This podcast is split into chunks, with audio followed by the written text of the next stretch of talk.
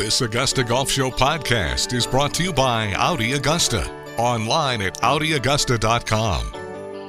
Well, Scott Parel is currently fifth in the Charles Schwab Cup standings as he is preparing to start his 2021 season. It is always a pleasure to welcome Scott Parel back to the Augusta Golf Show. How are you, Scott? I'm doing great, John. How are you? I'm good. How are the holidays? Very quiet, but very, very nice. When's the last time somebody gave you a horrible golf gift? Uh, I mean, you know, they, they hear we play golf, so somebody says, "Well, I'll get him this," and it's you know Yeah. one of those towels with a clip on it or something. Last time Yeah. somebody gave you a horrible golf gift.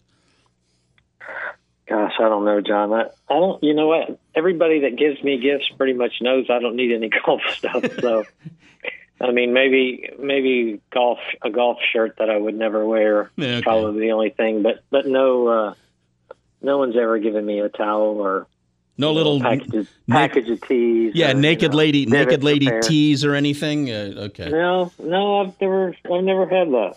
So, guess I'm, I guess I'm lucky. Uh, y- yes, you are. Uh, did did were you up to see the ball drop on New Year's Eve? Yes, I was. Look at you! Yeah, we we stayed up to see that one. Look Yep. at you! Are you a um, are you a uh, black eyed peas and collards guy? No, we don't do that. we don't do that in the in the Parel household. Not even I, I not even the black eyed peas. Not even the black eyed peas. All right. No. Okay. Well, then there's no luck, no money coming your way, I guess this year. Oh, I guess not. You know, my my parents were not Southerners, so we didn't ever do that growing up. Even after when we moved here, we really didn't know anything about that tradition. So I'm fine with the black eyed peas. The collards are an acquired taste that I don't Yeah. know I've acquired. no, I don't believe I will be acquiring either one of them.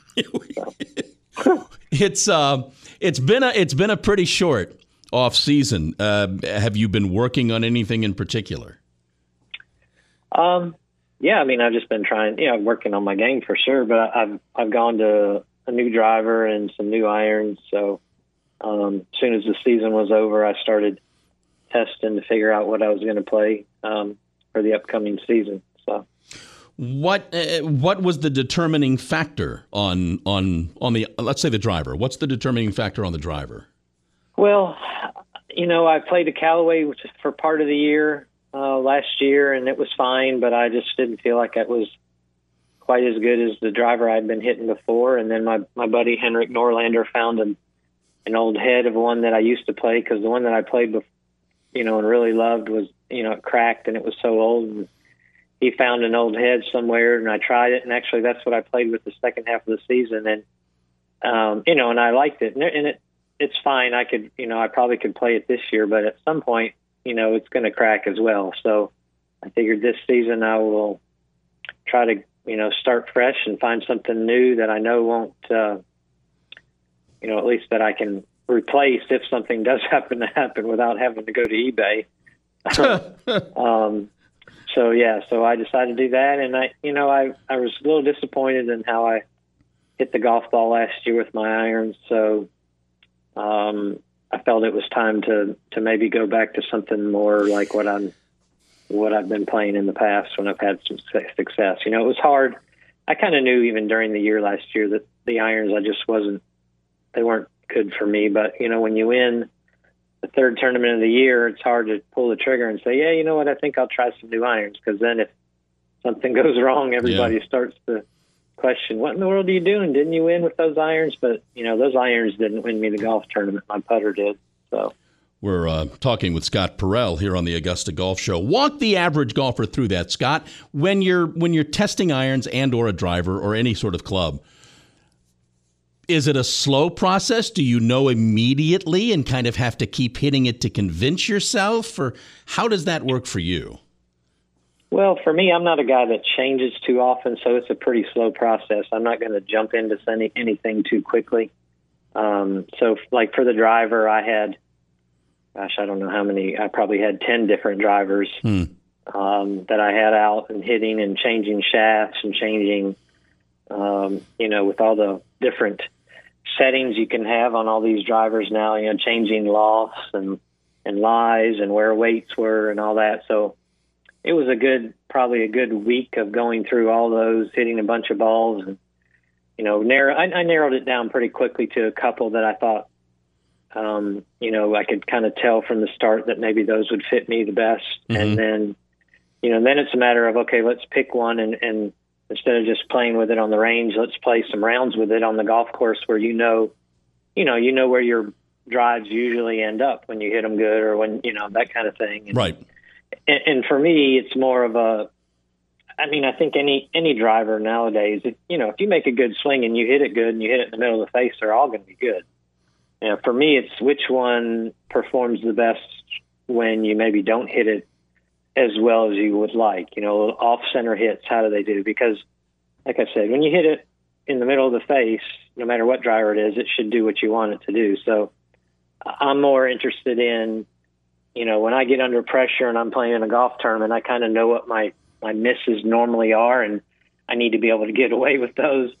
Um, so I try to, you know, find a driver that that does the best for that, and uh, you know, and I think that that takes a good a good. It was a good month before I I feel like I'm I'm pretty dialed in with what I'm going to play at least starting the year. Do you get to a point, and this is maybe deeper than we need to go, do you get to a point where I like this, let me try a few more things, and the things I try have to beat this one?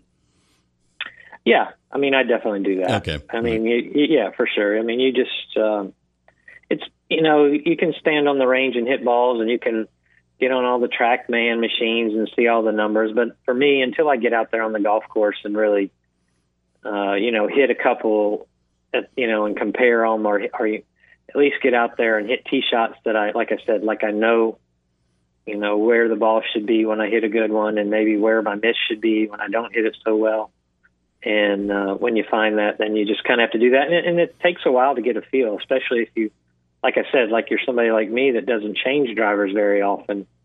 Um, for me, here in the past, you know, two years is, you know, it's very unusual for me to go through as many drivers as I have because, uh, you know, the TaylorMade driver that I was hitting before, I probably hit for a good six or seven years.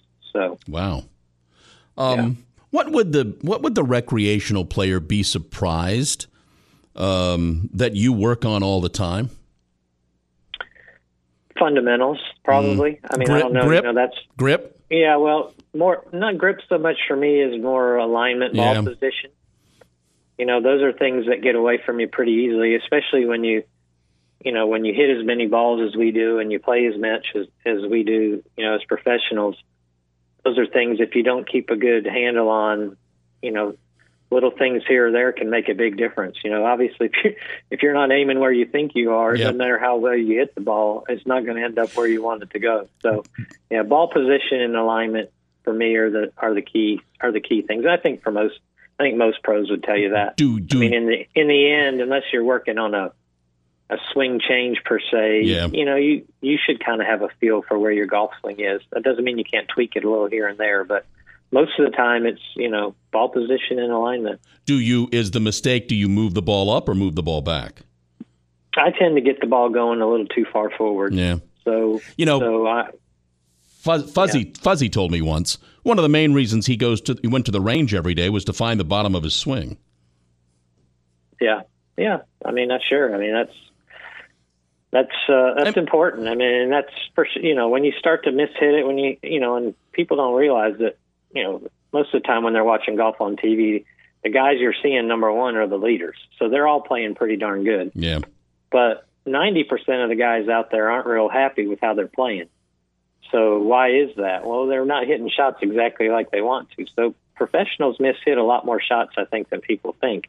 What saves them is their ability to get up and down around the greens and make putts. So Yep. that's why guys can miss hit shots and still shoot two or three under. It's because their short games are so good. What was the best shot you hit last year? Best shot I hit last year. Wow. Um, I think I had this conversation with my caddy when the year ended. trying to remember now what we decided it was. Hmm. Hmm.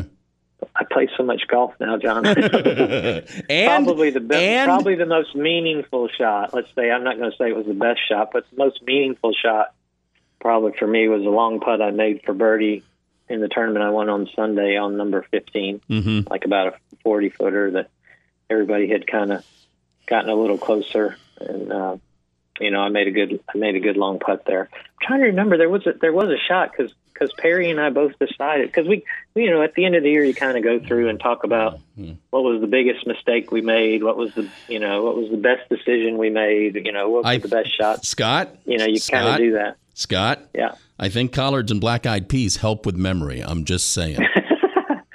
well, maybe if that's the case, then I need to get I need to do that. I'm just So- saying. He is uh, Scott Parel. Uh, get out there and play well this year, Scott. Thank you for saying yes to doing this, and we'll talk again.